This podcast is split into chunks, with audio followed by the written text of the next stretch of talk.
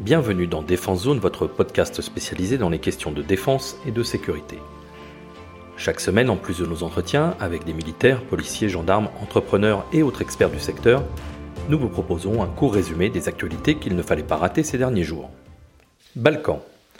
Dimanche 31 juillet, la police kosovare a déclaré avoir été la cible de coups de feu près du poste frontière reliant le Kosovo à la Serbie.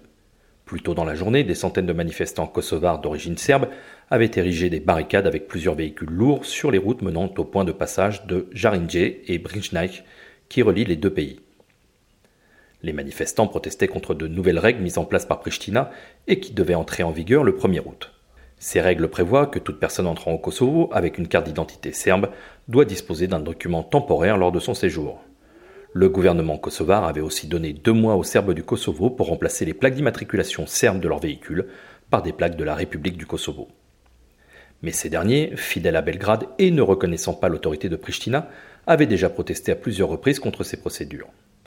Dans un communiqué, le Premier ministre Albin Kurti a précisé, je cite, qu'il s'agissait d'une mesure de réciprocité car la Serbie, qui ne reconnaît toujours pas son indépendance, en exige autant des Kosovars qui entrent sur son territoire. De son côté, le président serbe, Aleksandar Vucic, a déclaré que la situation au Kosovo n'avait jamais été aussi complexe pour la Serbie et les Serbes qui y vivent, et que l'atmosphère a été portée à ébullition, ajoutant que la Serbie gagnera si les Serbes sont attaqués. Ces tensions ne sont pas nouvelles entre les deux pays. Déjà en septembre dernier, plusieurs manifestations avaient eu lieu au nord du pays suite à la décision de Pristina d'interdire les plaques d'immatriculation serbes. Pour rappel, la Serbie s'est opposée aux volontés indépendantistes des Kosovars, majoritairement albanais, à la fin des années 90, ce qui engendra un violent conflit entre mars 1998 et juin 1999 et l'intervention d'une force nationale sous l'égide de l'OTAN. La résolution 1244 des Nations Unies, votée à l'issue du conflit, autorisait le secrétaire général à mettre en place une présence internationale civile sur l'ancienne province serbe, dont le but, dit, assurer une administration intérimaire afin de permettre à la population de ce territoire de jouir d'une autonomie substantielle au sein de la République fédérale de Yougoslavie. Malgré cette résolution, acceptée par les deux parties, Pristina décida seule de proclamer son indépendance en 2008.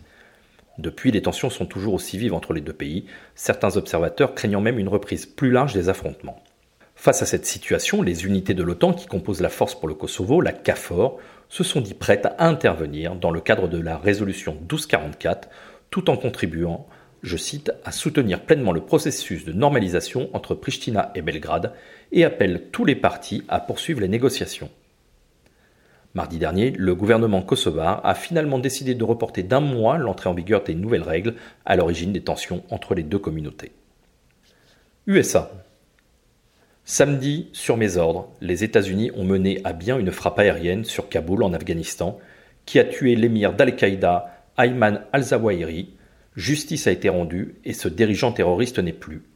A déclaré en direct à la télévision américaine le lundi 1er août le président Joe Biden depuis la Maison-Blanche. Longtemps numéro 2 de l'organisation terroriste Al-Qaïda, al-Zawahiri en avait pris la tête suite à la mort de son chef historique Oussama Ben Laden à Abbottabad au Pakistan le 2 mai 2011. Longtemps donné pour malade et peu capable de prendre les rênes de l'organisation, il était de nouveau pourtant très actif depuis juillet 2021, une date qui coïncide avec le retour des talibans en Afghanistan. Depuis leur arrivée à Kaboul, le nouveau dirigeant avait multiplié les messages et diffusions vidéo, notamment pour tenter de reprendre une place dans le jeu de la nébuleuse terroriste, fortement trustée depuis quelques années par l'État islamique. L'émir d'Al-Qaïda, que l'on considère comme le cerveau des attentats du 11 septembre, était recherché depuis près de dix ans, les États-Unis offraient même une prime de 25 millions de dollars pour tout renseignement permettant de le retrouver.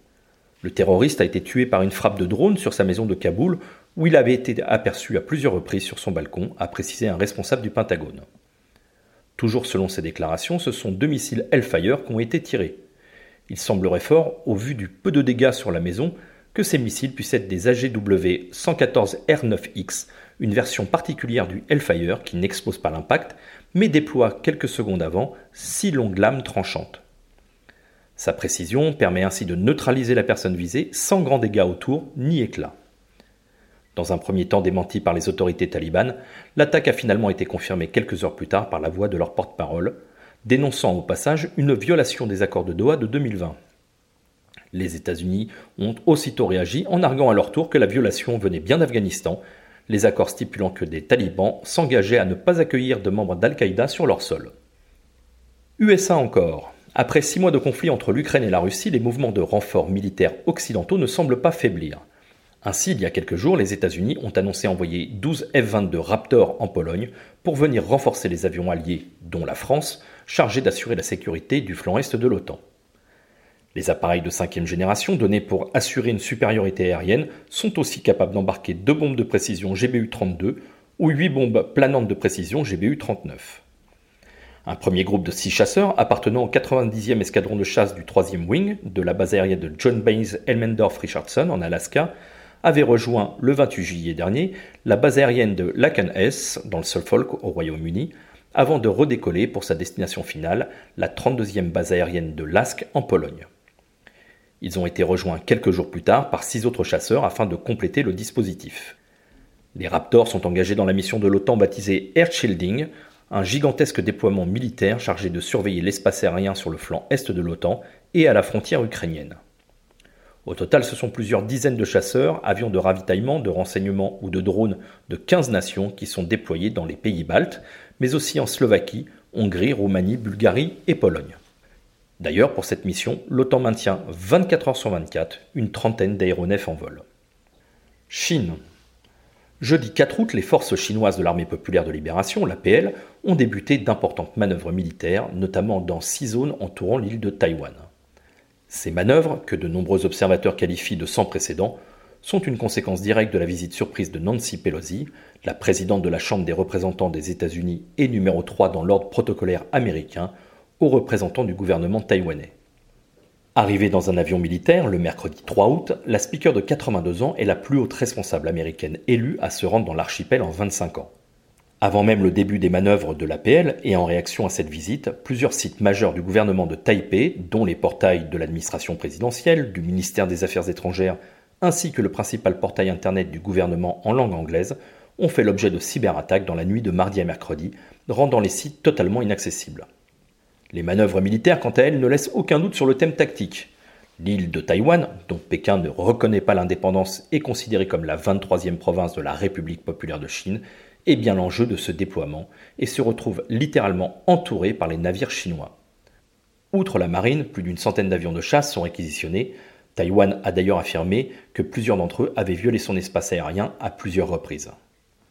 Ces opérations autour de l'île visent à montrer que, je cite, l'APL est capable de bloquer l'île et de résoudre la question taïwanaise par des moyens non pacifiques si la situation devient irrémédiable, écrivait le Global Times, un journal inféodé à Pékin.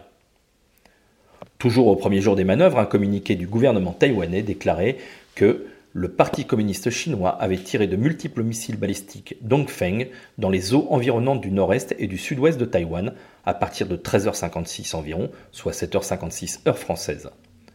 En début de soirée, le ministre de la Défense japonais a déclaré que cinq de ces missiles seraient tombés pour la première fois dans la zone économique exclusive du Japon le Japon a déposé une protestation auprès de la Chine par la voie diplomatique, a précisé Nobuo Kishi, qualifiant l'incident survenu de problèmes graves qui affectent notre sécurité nationale et celle de nos citoyens.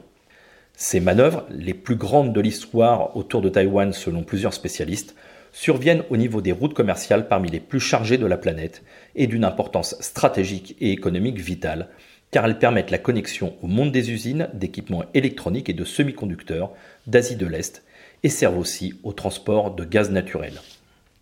Marine nationale. Le premier des six patrouilleurs outre-mer, le POM, l'Auguste Benebig, a démarré il y a quelques jours ses essais en mer. Destinés à remplacer les vieillissants patrouilleurs P400, les bâtiments de 80 mètres de longueur, 12 de large avec un tirant d'eau de 3 mètres et demi pour un déplacement de 1300 tonnes, soit trois fois plus que le P400, devront assurer la sécurité maritime de trois grandes zones économiques exclusives françaises à savoir la Nouvelle-Calédonie, la Polynésie et la Réunion. Annoncée par le président de la République en 2019, cette commande, soutenue par la loi de programmation militaire 2019-2025, a été attribuée au chantier naval de Boulogne-sur-Mer, Socarénam. Construits en un temps record, alors qu'ils étaient partis d'une feuille blanche, les six navires de la classe dite Félix et sont, je cite, un condensé de haute technologie, selon Philippe Gobert, le PDG de la société.